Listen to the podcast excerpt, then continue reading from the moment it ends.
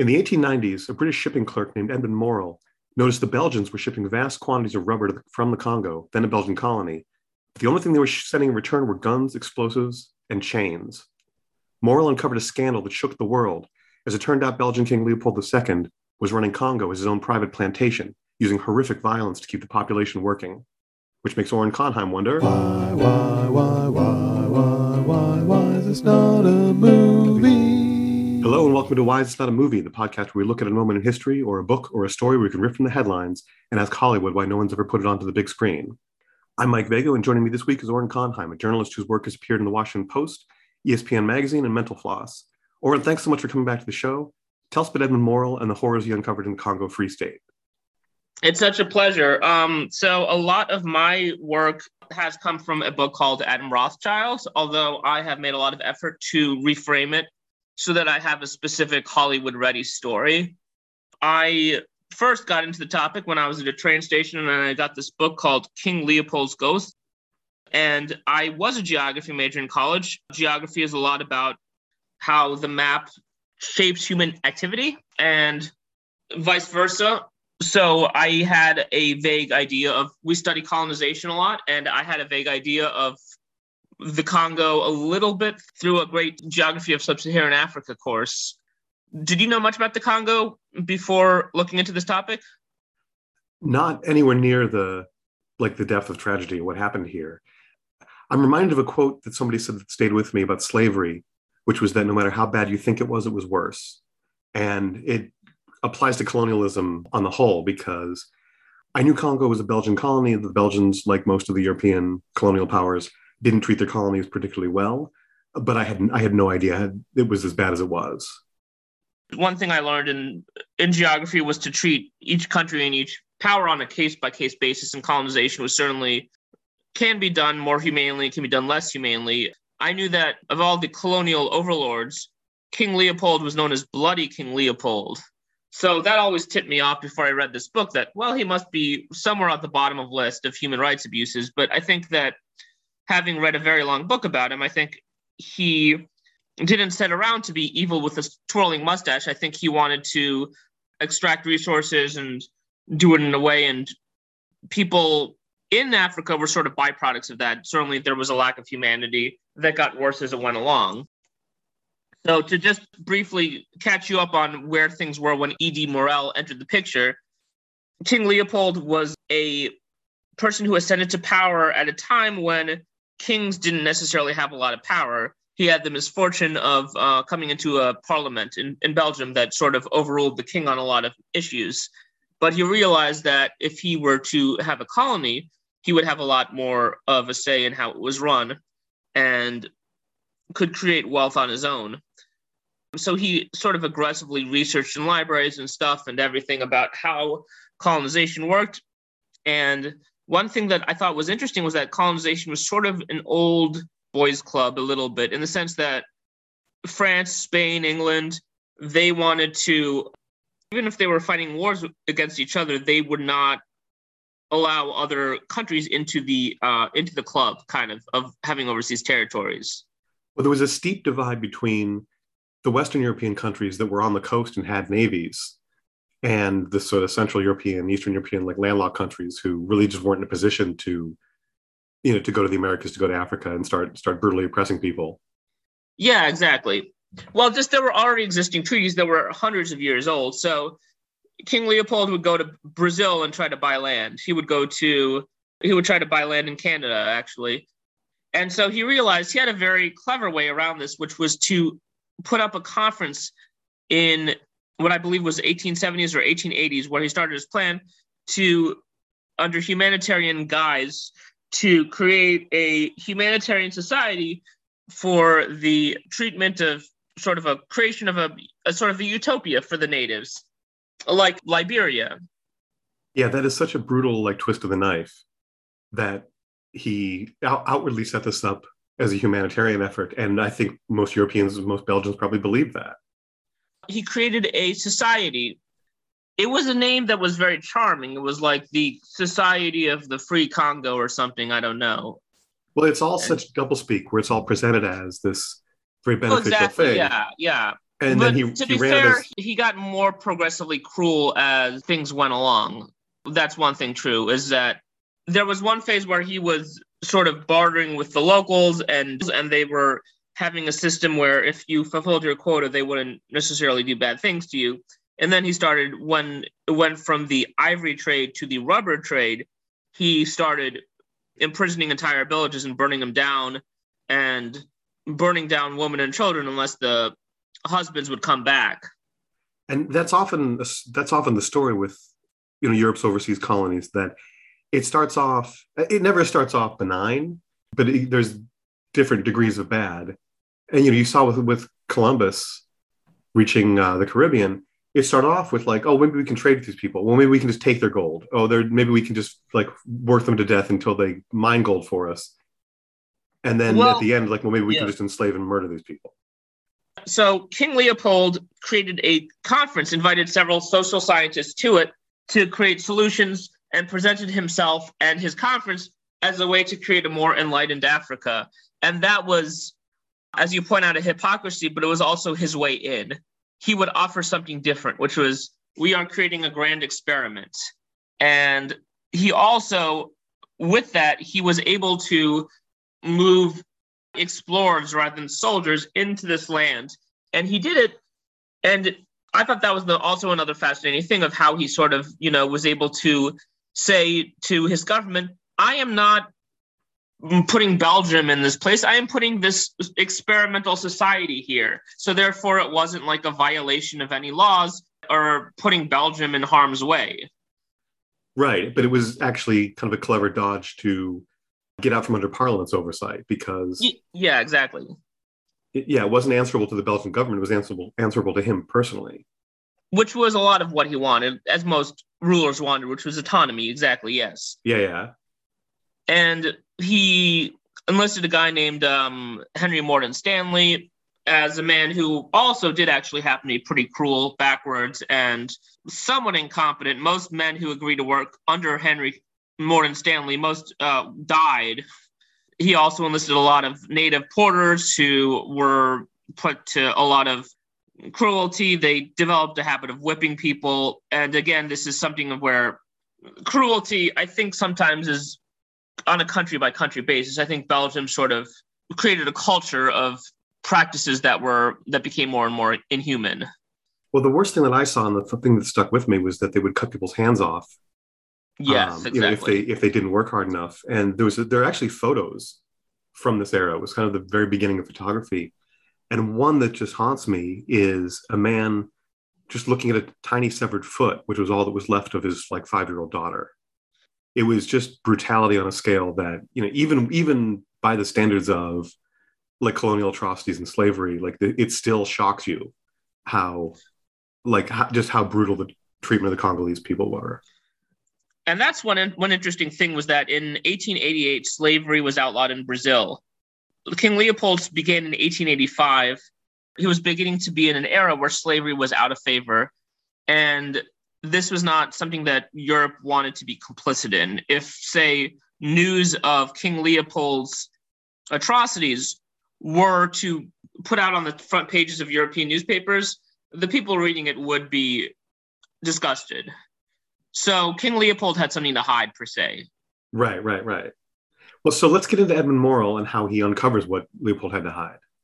Okay, but I also want to mention something else, which is that King Leopold's cruelty kind of happened in two phases. One was there was the ivory trade, which he initially got into.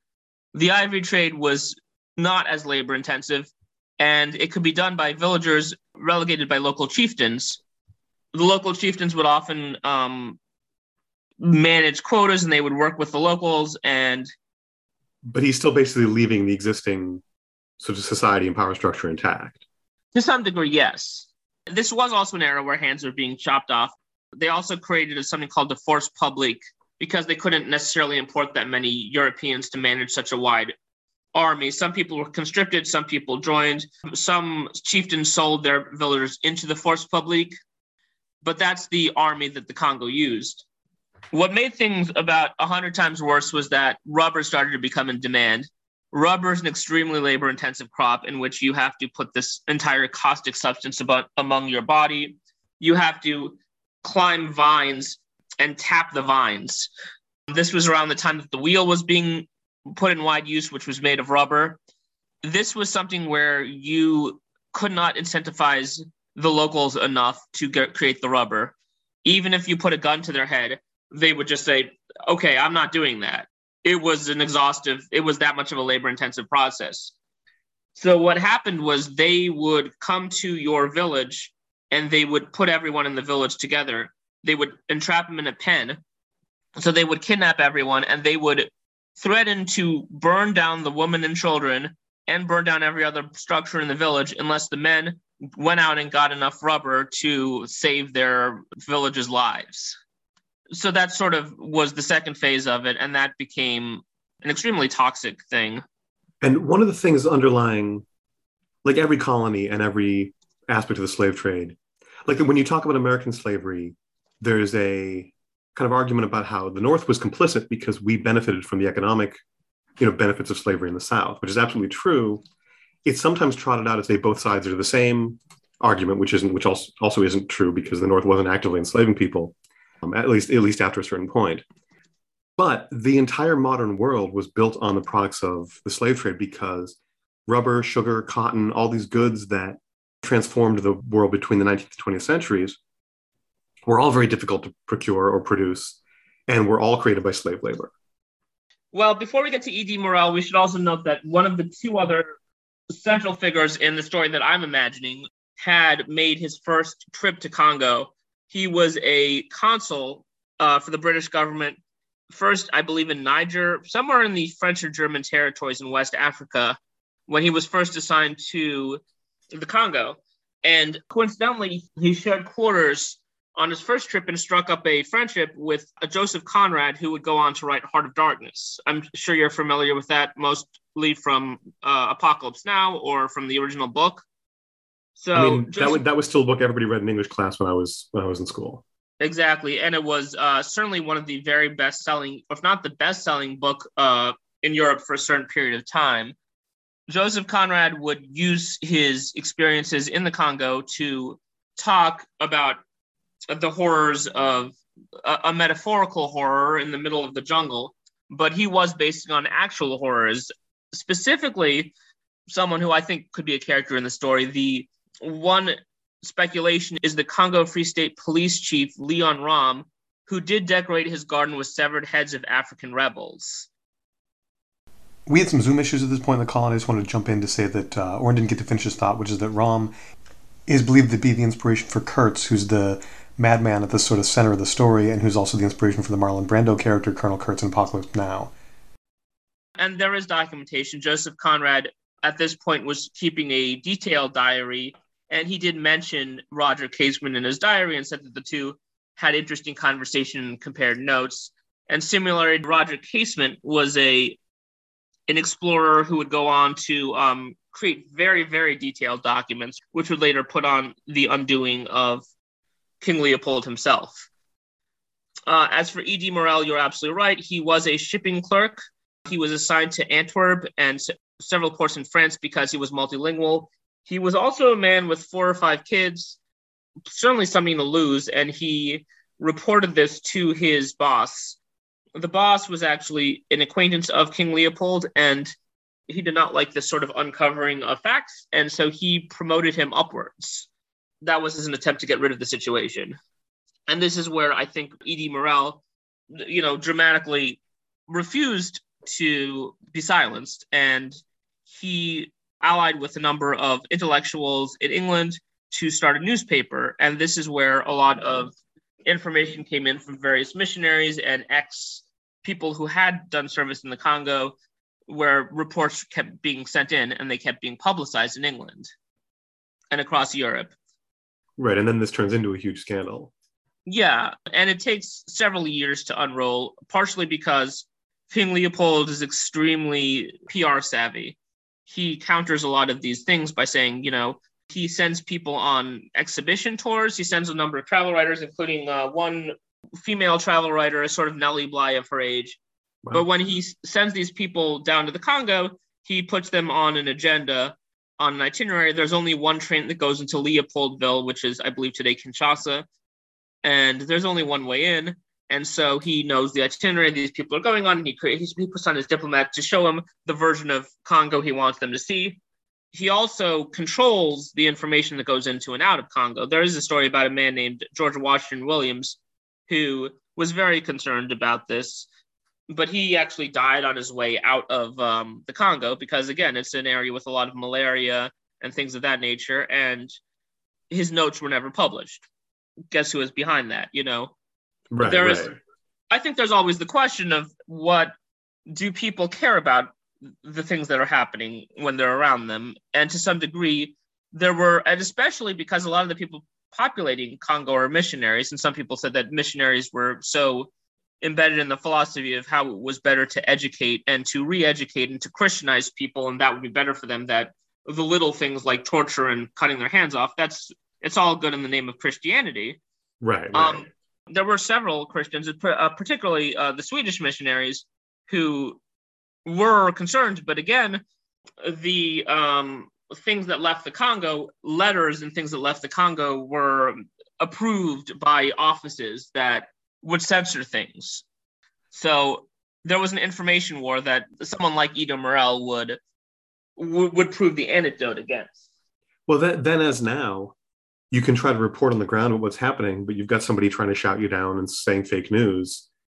And then you also have, you know, Belgium was benefiting economically from this. So I'm sure there were a lot of people who were invested in looking the other way. And there were pr- probably people who did hear the accurate story and, you know, it was so horrific you sort of don't believe it. You think it must be, it must be exaggerated. I think that there was, yeah, there certainly were commercial interests like E.D. Morel's uh, Overseer, but again, I do believe that the public, which necessarily wasn't the business interest, would have known.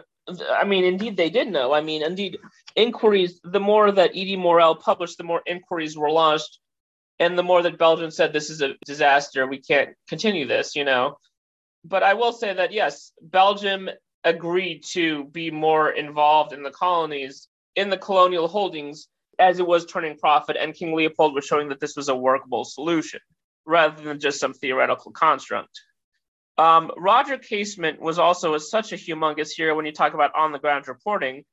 He was one of the men sent on fact finding messages missions at E.D. Morel's or urging. He saw the level of detail in his notes and felt that this was not a person who was just a pencil pusher. This was a person who could potentially paint an accurate picture. And Roger Casement was smart enough not to take the the train. Uh, he hired his own porters and did a lot of his, his fact finding incognito so he could get the story that King Leopold didn't want him to see. Right, right, right. So He- did did Morel ever go to Congo? Did these two men ever come face to face? No, actually, E.D. Morel actually did a lot of his work in his own home. Actually, I thought that was another interesting thing. And I was thinking, you know, again, we're talking about making this into a movie, that Roger Casement would be a figure that E.D. Morel's life was not necessarily that exciting. He was a newspaper publisher working from home. Right, right, right. And, you know, cinematically, that might not play as well as Roger Casement, who was a man who had sort of traveled the world in, you know, tight quarters and steamships and braved the Amazon and braved a lot of different areas, you know. So, Well, I think you can make an interesting contrast you yeah, know, exactly. with, the, with these two corresponding and somebody living this kind of dangerous, exciting life, and then this, you know, file clerk sipping tea in his home with his kids, Exactly, yeah. And and, also and how yet you you needed both of those guys to uncover that story. and the author Adam Hochschild really tries to get psychologically into uh, E.D. Morel in terms of why was it he that so was so brave and risking so much. They looked into his religious upbringing. They looked into he came from a community of a slightly religious community. He was church going. They looked into his parents or you know the way he was raised and said it's sort of an interesting thing. I think um, Roger Casement was a bit of a man who lived with a bit more danger. He had a little bit nothing to lose. What was also interesting about Roger Casement was that he was uh, he was gay, and he was he would document times where he he would document his sexual dalliances in his journals. Huh. It sounds like he might have paid people in far off places, or he might have. I think he would just say like, "I spent twenty five dollars on this sexual thing," you know Right, right. and that would have ruined him. Like and he just it was just you yeah, know Yeah, in that people era, why would you why, why would you write everything down and leave a trail of evidence? I think it was documenting his expenses or just sort of jotting down, like uh, you're just keeping journals and stuff like that. Right? Maybe he's going to try to deduct sex workers on his taxes. But he was a man who wrote a lot. I, you know, he would write very detailed reports, and he would write, which was very good. And he and Eda and E.D. Morel actually, they certainly were conscious of the fact that they were doing something big, and in a way, they were both very quixotic about this. And I think they're that's how I would like to frame the story. Like if you look at sort of you could do a like Schindler's List or 12 Years a Slave, where it's just a very negative thing, or you could do something like Hotel Rwanda or Black Hawk Down, or you know, where we're talking about a little bit of a, a little bit of a slice of heroism in this story.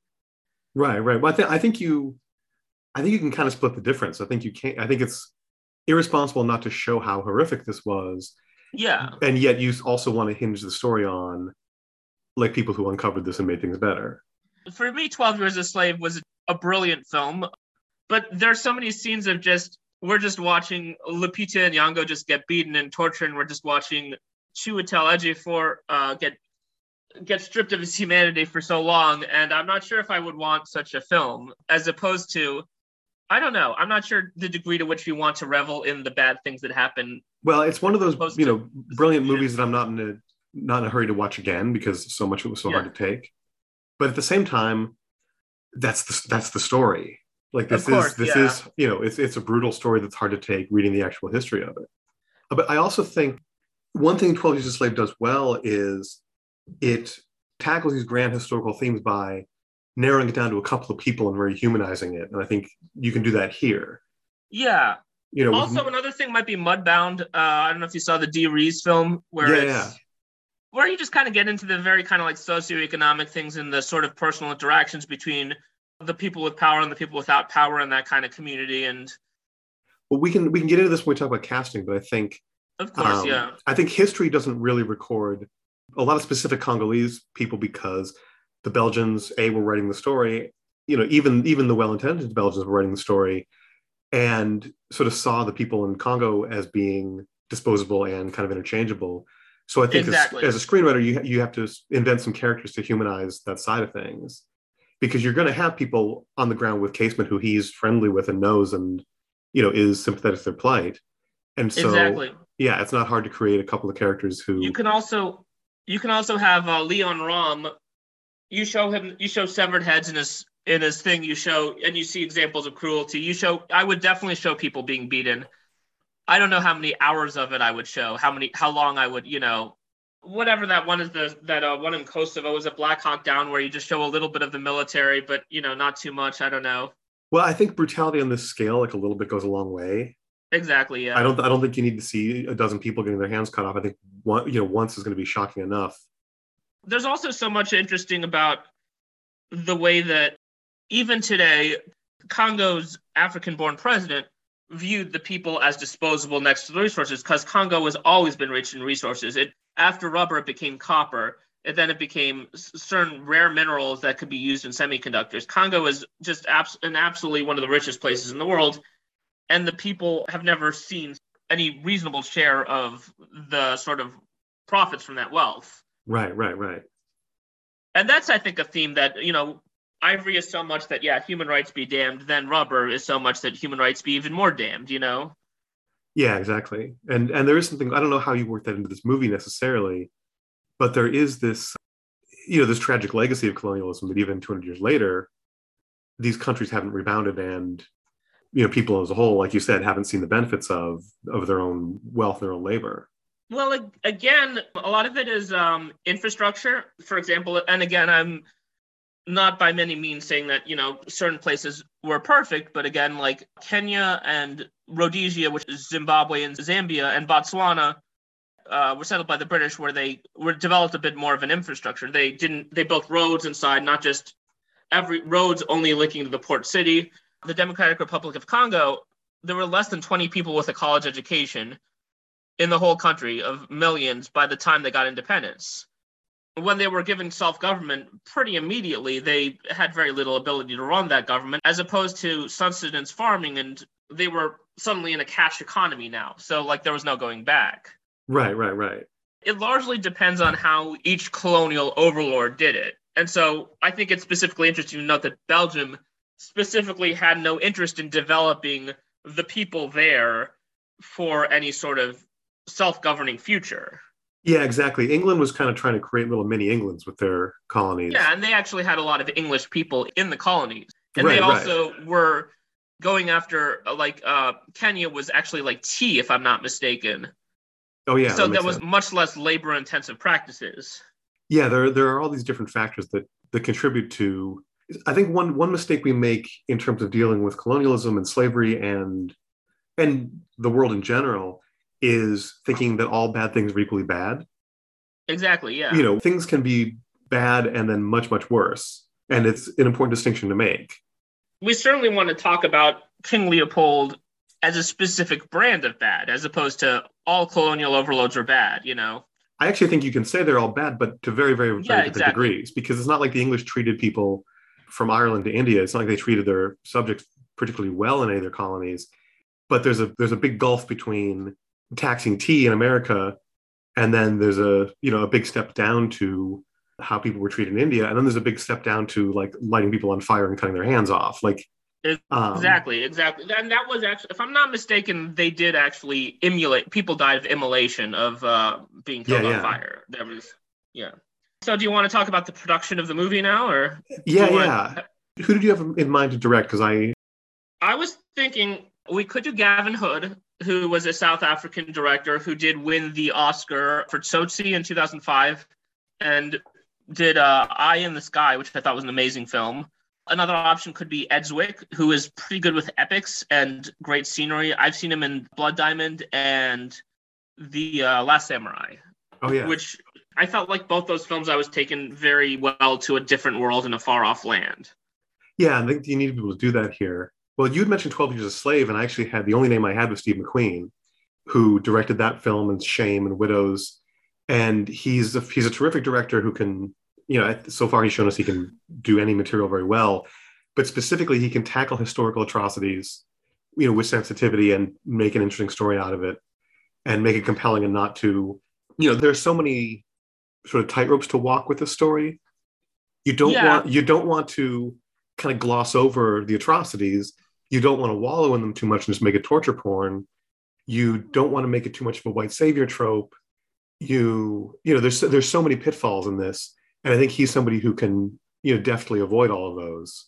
Well, I mean, 12 Years a Slave would be kind of something I'm not, I don't want to do too much emphasis on the torture. So that might be a diff. I- would, I would probably give him some directorial notes of let's not, um, let's not focus, let's not make this too much of a movie that can't be rewatched. I guess. Yeah, and, and I 12 think the, Slave, the- I wouldn't watch it twice. It's a beaut. I like the movie a lot. Still, it's in my top 10 of that year. I think the director you choose depends a lot on the tone that you want. Yeah, absolutely. I do admire Steve McQueen, his treatment of widows, and I think I saw another movie of his. So I know that he has a really wide range and he could actually make a film exciting too. I think 12 Years a Slave was definitely something where I was excited in the story, and that actually is a sometimes like a film like Terrence Malick in, in the worst case scenario where you, the story is just very plastic and you don't care about it. Like, I would actually admire that about a Steve McQueen film. Well, that's the thing. Yeah, he's really good at humanizing the characters, and Widows too, which had a very different tone. Exactly, yeah. And so I, you know, I think if you wanted this with a different tone, I think McQueen could probably deliver. I'm trying to think. I wonder what Ryan But- Coogler could do with it. The director of Black Panther is it Ryan Coogler and Fruitvale Oh, Station? yeah, yeah.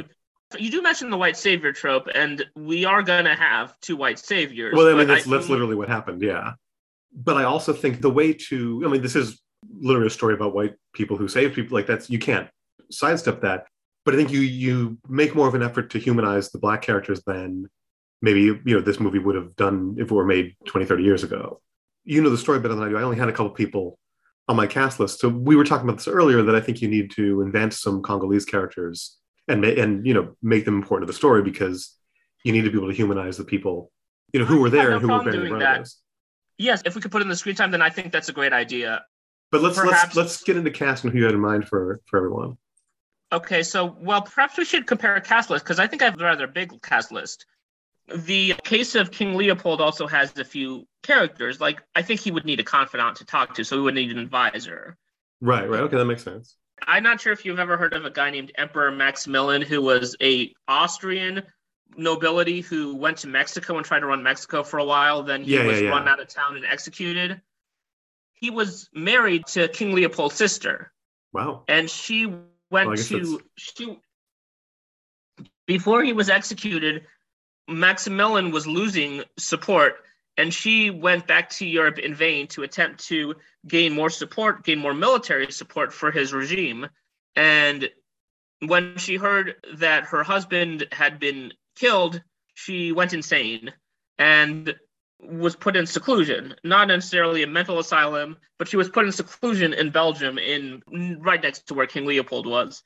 So I thought she would be an interesting character. King Leopold did visit her.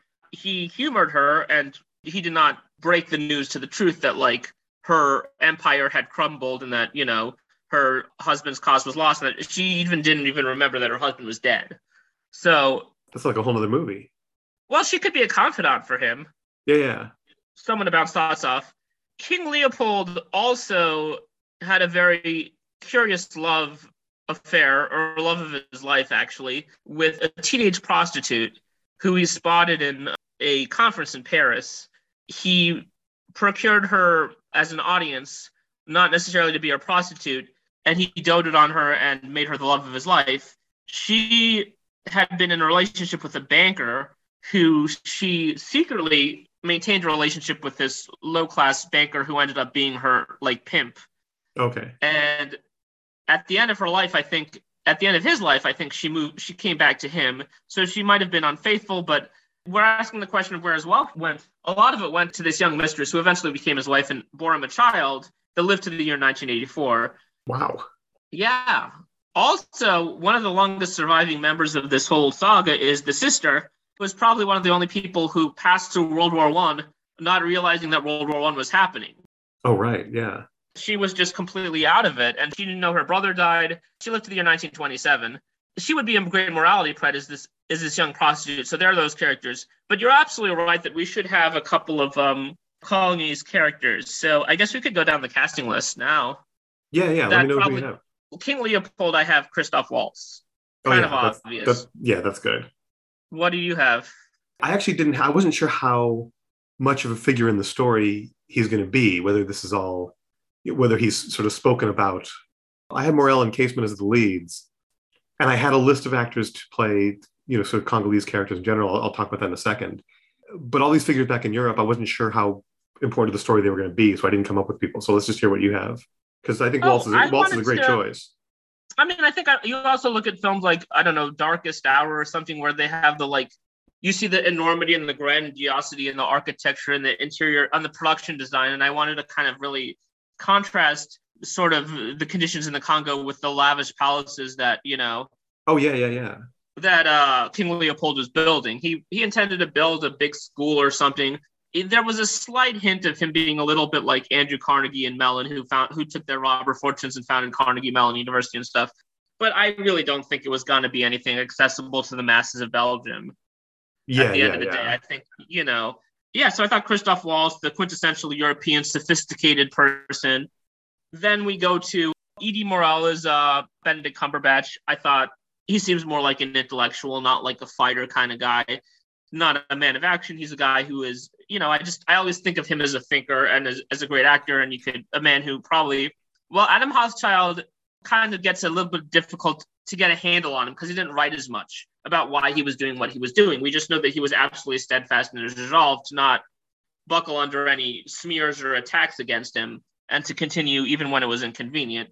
I mean, I just saw the Courier where Benedict Cumberbatch is a spy in the Cold War and he doesn't buckle under the pressure when he's in the prison. So I felt that quality was Oh yeah, yeah. parallel. and he's somebody you can see peering over ledgers because I considered him too for Morel, but Morel was in his twenties, and I felt like you wanted somebody sort of young and fairly unassuming because again, this is this is a file clerk. It's not a you know sort of man of action. I think Cumberbatch works for that too. Um, I had Daniel Radcliffe from the Harry Potter movies because in the course of trying to outgrow Harry Potter, he's turned into a, a very versatile actor who always makes interesting choices, and he's very very English. I would have trouble not seeing him as Harry Potter. I mean, I, as an audience, would be would typecast him pretty heavily. I understand from his agent's perspective, you don't want that. But I would be like, oh, Harry Potter is in this. Like, Yeah, I guess I guess I've seen him in enough other stuff, and you know he's like an adult man with a beard. Like he's yeah, excellent. I mean, like Ron Howard is like probably 80, and I just think I still think of him as Opie and uh, Yeah, Richie from Happy Days. I wouldn't take him, you know. yeah, that's fair. Who did you have for Casement? Because the that's the other casting that I had. Uh, I put Ben Whishaw. Oh yeah, He looks a bit more of an outsider. He he is gay in real life, which isn't necessarily. I don't think that you have to be gay to play a gay character. but it's a nice bit but of like um, yeah, and uh, certainly being gay wasn't necessarily a thing that sort of defined him. I think in the story, uh, uh, certainly, certainly, but um, but and I also think that again, he's he's kind of an a little bit more of an outsider, a wiry outsider, and just a very talented actor.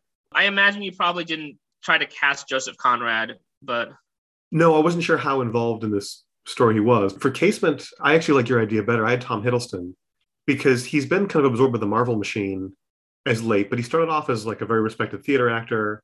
You know, he's really got acting chops, and it would be nice to see him get to do that outside of being Loki. That being said, I I love Whishaw. I think actually he might be a better choice. Tom Hiddleston is also taller and more intimidating, so he doesn't have that underdog quality, I guess. He is well over six feet tall and has a very kind of a robust frame. So And he is one of those kind of leading man actors who just projects confidence. Whereas I think Whishaw has a lot more range. yeah, I mean, I think I would want someone who seems to physically project being a bit more of an underdog. Yeah, yeah, yeah. And but Whishaw's also somebody who, like, it feels like Casement's very adaptable. Yeah, That he can go into kind of any situation and handle himself. And I think I think Wishaw would do that very well. Now, I think what's also interesting is that this could sort of be an epilogue. Do you know? I'm not sure if you know what happened at the end of Casement and Morel's lives. No, I don't know how do things end up for them. They were both imprisoned in World War One, and their lives were both in danger. Wow. One of them survived, one of them didn't. In fact, it, uh, so um, Casement became Right. an advocate for Irish independence to the degree that he, he basically renounced his citizenship and he actually boarded a, a German U-boat during World War One. So he became an enemy of the state, and then he was put in prison. Wow.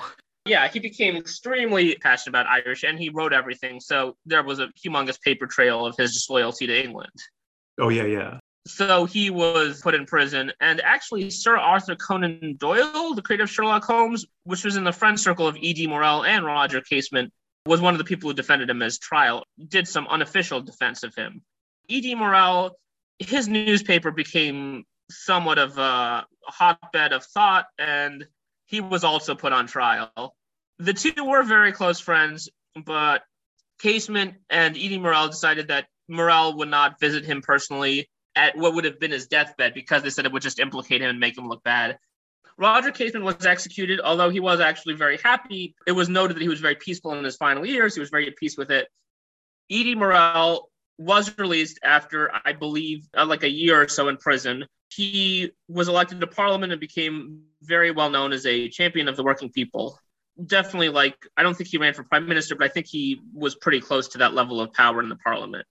You know, as you were describing all this stuff and like the the Arthur Conan Doyle being in their circle and things, I'm starting to think this might work better as a I guess it depends on how you want to do this. If you want to narrow the scope of the story, this could make a very compelling movie.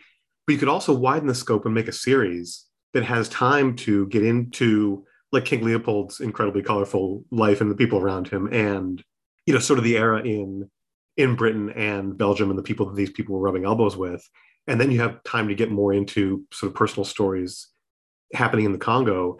Like there's just this is one of those, you know, it's an onion, you keep peeling away layers. There's just so much to the story. Yeah, I mean, Adam Hochschild's book is, you know, 400 some pages, and you could even modernize it past King Leopold because in 1908, when the king was forced to cede the land, Belgium ran it. It was slightly different. I mean, the reforms were drawn, but I mean, again, you didn't have the infrastructure to run yourself very efficiently in an economy that was entirely different from what it was before Europeans came there.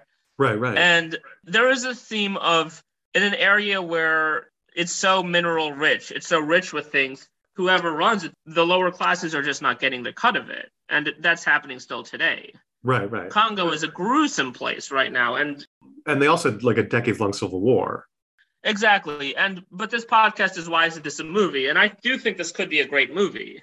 Yeah, yeah, yeah. Well, the, the problem with history is that it doesn't end. It just keeps the the story keeps going and going and going. And I think you Yeah. have to, yeah, I think you have to sort of draw a line in, in terms of the scope of this movie. You can get into all these fascinating stories that were happening at the time, and then the history afterwards going up to the present day. But I think, I think ultimately it's the story of like Morel and Casement bringing this atrocity to the world's attention, and you have to kind of narrow your scope to that. But it's fun just hearing about all this other stuff and spin, you know, all the tangents you could spin off from this story. Well, I think that you could put Charlotte in the story because the sort of wayward amnesiac Queen Charlotte, she's just a confidant to King Leopold, and you know, a guard could sort of briefly explain her story, and she's Oh, sure, but like, uh, there's something thematically wonderful about her being oblivious to everything. Yeah, that's true. I just feel like Um, like I- there's so, there's so much going on in her story. Like I want I want that movie too. Yeah. You know. All right. Well, so who else did you have in the cast? Do you have somebody for Leon Well, we have Joseph Conrad. Oh, and yeah. Joseph Conrad is a character to me that he did write about it. He's a doppelganger of Roger Casement. The two were friends. They actually exchanged notes and stuff, which is important to do. They were both looking for information. And they both were a wealth of information to one another. But Joseph Conrad wrote a story. It wasn't a damning story about the Congo because he chose to make it about human nature. He didn't talk about the specific atrocities. He was inspired by it. So I think he's a different kind of character. oh, sure. Yeah. yeah, yeah. Um, I was thinking of Gwilym Lee, G W I L Y M Lee, Gwilym Lee. I know him from The Great. He was also in, but Bohemian Rhapsody is, I think, probably his most profile movie role, where he was the uh, role of Brian May. the the guy with the PhD who played the guitar, who shredded on the guitar. Brian May. Brian May, I think. Yeah, yeah, exactly. Again, I think he looks like an outsider a little bit. He doesn't have as much of an aristocratic look. Yeah, yeah. Then we have, I guess, the wife of Benedict Cumberbatch's character, Oh yeah, Morel. I yeah, so I originally thought that like I would do something really cool like Rosamund Pike, but then I thought, okay, let's just try to be realistic in the budget, and I thought maybe I would do Phoebe Fox. I don't think I know her. She is she is also from The Great. That's one of my favorite shows. It's about the coup of Peter and the rise of Catherine the Great.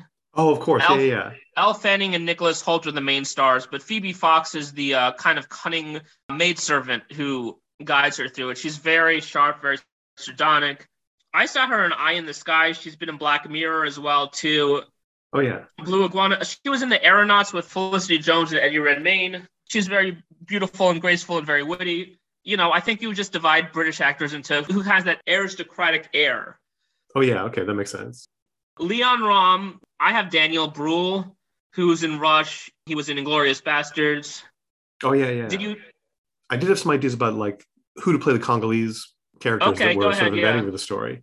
Because my starting place is usually like I started I tried to look for Congolese actors, not that any like not that you couldn't get African American actors or British actors to play this, but it's kind of a way that I narrow things down when I'm doing the casting. And I couldn't find any Wonderful. Congolese I couldn't find any Congolese actors like acting in English language film. There may be somebody I overlooked, but I came up empty. But I did try I did try to want to find some Central African actors because Americans tend to lump all of Africa together in one place, and yet we also think it's ridiculous when Sean Connery plays an Irishman. Two countries over is Kenya, and there are a ton of terrific actors of Kenyan descent, including Lu- Lupita Nyong'o, who you mentioned, Edi Gathegi from the Twilight movies and The Blacklist, Charles Mnene, I think I'm saying that right, who's a British actor who can shoot The Messenger and Fallout in the UK. There's a deep pool of talent there. And there's also a Canadian actor who I just saw in Station 11, which was a terrific HBO series who is uniquely qualified to be in this movie for terrible reasons. He, he's a Canadian actor He was born in Ghana. He was horribly burned when his apartment caught fire a few years ago, and doctors had to amputate both of his forearms. It took him two years to recover. When he did, he went back to acting. He's acted on stage and on television. On Station 11, he's he you know he has a small supporting role, but with a not a ton of screen time, he manages the trick of making his disability go from being shocking to just being normal. You know, because the story involves people losing limbs and having their hands cut off. You can portray that. You can do. You can sort of CGI away missing body parts like Gary Sinise and Forrest Gump. But it's far more convincing to have someone who's had to live with that disability for a long time and has learned to manage without his hands. Because one thing that really struck me in Station Eleven is that he's like he's very dexterous with his arms and is kind of able to do a lot and get by because he's had to do this in real life. And I I think he, I'm sure he wears prosthetics in real life, but it's very natural for him, you know, because he's had to live with this for several years. And so, if you want to, you know, I think you need, I think you need to kind of show up close, even if you don't want to hit it too hard and make the movie too grim. You do need to show like what was done to these people, and I think because he's had to, he's had to live with this in real life, he can probably better than anybody alive can portray somebody who has lost their hands and has had to manage with that for several years and has just kind of adapted to that. I'm also reminded of Harold Russell, the uh, Academy Award winning actor. Who, oh, from Best Years of Our Lives. Who actually was not an actor. He was in a uh, industrial video showing how to make use of prosthetic hands because he lost his hands in the war and then he won an Oscar playing yeah, a guy yeah. with no hands. That's a great idea. What did you say the name of that actor was? Oh, Prince Amponsah. I don't. I might have forgotten to say his name. Were there any other characters you had uh, actors in mind for? The prostitute and maybe E.D. Morel's like boss, the one who could push him against him and tell him like, no, this is not the way it should be. Oh, sure. I was thinking maybe maybe Bill Nighy, somebody like that. I was thinking of one of my favorite actors, and then I discovered he was dead. So if you allow okay. me to cast a dead actor in my last film, which was Rutger Hauer, can I cast one dead actor? Can you allow me that liberty? I mean, we're we're making this all up, so sure. Let's say Ian Holm lived a few more years. Oh yeah, uh, yeah. He seems like a very, uh, you know, crusty old Englishman. Oh yeah, um, and it's just among the living, you want somebody in that mold. Yeah, the prostitute I was thinking of as Emma Dumont. I don't, I don't know her. She was in Gifted. She was in Bunheads. She was recently in Licorice Pizza in a small role as the flight attendant. Oh, okay. Yeah, I mean, like she has a sort of delicacy. Like in Bunhead, she's a ballerina, so she was also in Inherent Vice. Okay. She is born in 1994, so she is 27. I was gonna say she's in her mid 20s, but looks looks young enough to play a movie teenager. I do want to ask you how you specifically would work the colony's characters in the storyline. I was thinking maybe you could have Djimon Hounsou trying to save his daughter from being burned up or something. You know, Casement's in the Congo. He's seeing these things happening right in front of him. Yeah. You know, he's and, he, and he's trying to learn more and find out about the story. He's got to he's got to get to know the people there and their lives. It can't just kind of be a backdrop. Like I think you involve Casement as a character, you know, with the locals and get to oh, know them exactly. and get to know their stories. Yeah, like you know, a lot of people were also runaways. This was a territory that was extremely vast. So the best way to deal with the encroachment of the force publique was simply to run away from your village and everything. Maybe that's your end of the story that Casement is kind of off the grid exploring and he finds somebody else who's running away who tells him what he's running away from. And that gets Casement's interest. And then he starts investigating this stuff. And so then you've sort of paired him with a friend. So you get he's got somebody to talk to about this stuff who who knows the locale, knows the history, knows the people. You know, and then you can kind of economically tell the story of Casement getting more involved. And yeah, I think that's a good way because Casement kind of has to be your audience surrogate. Yeah, because he's well, because he's an outsider going into Congo and learning about this, you know, as sort of as we are watching this movie unfold. I envisioned that the story would start with Casement and Conrad meeting Rom for the first time. So, like, if in the first scene you're seeing the man get his hand chopped off, or you're seeing Leon Rom's lodge where you're seeing those severed heads. So you're seeing two men experience this culture. They're both newbies to the Congo, and they are writing it in their notepads. They're exchanging notes about it, and they're going to make a name for themselves doing it in different ways. One writing a universally known expose about human condition, one being writing a very specific expose about this atrocity. Right, right, right, right. And then I think, yeah, Roger Casement will have interaction with Conrad. He'll have interaction with E.D. Morel and through letters, and he'll have interaction with the locals too. And I think it ends in World War One, of course. Oh yeah, okay. Because again, the two met different fates, and they both paid a price for being very politically active. Right, right, right. Sense. Yeah. Sure. yeah, anything else before we wrap it up? I guess if you were going to ask me where I could be found, it would be uh, patreon.com, okay, journalist. And I am continuing to do a lot of journalism in the area as well as blogging on film and television. I am on Twitter at OKONH0WP. I have a blog and a Medium account, orenconheim.medium.com. All right, well, that's our movie. And thanks again to Oren Conheim for coming back to the show. Uh, like he said, you can find his Patreon, you can find him on Twitter, and you can read student journalism, hear college radio, and listen to other lesser podcasts on our parent website, subjectmedia.org. Keep yourself sane, get yourself boosted. We'll be back next time on. Why, why, why, why, why, why, why is this not a movie?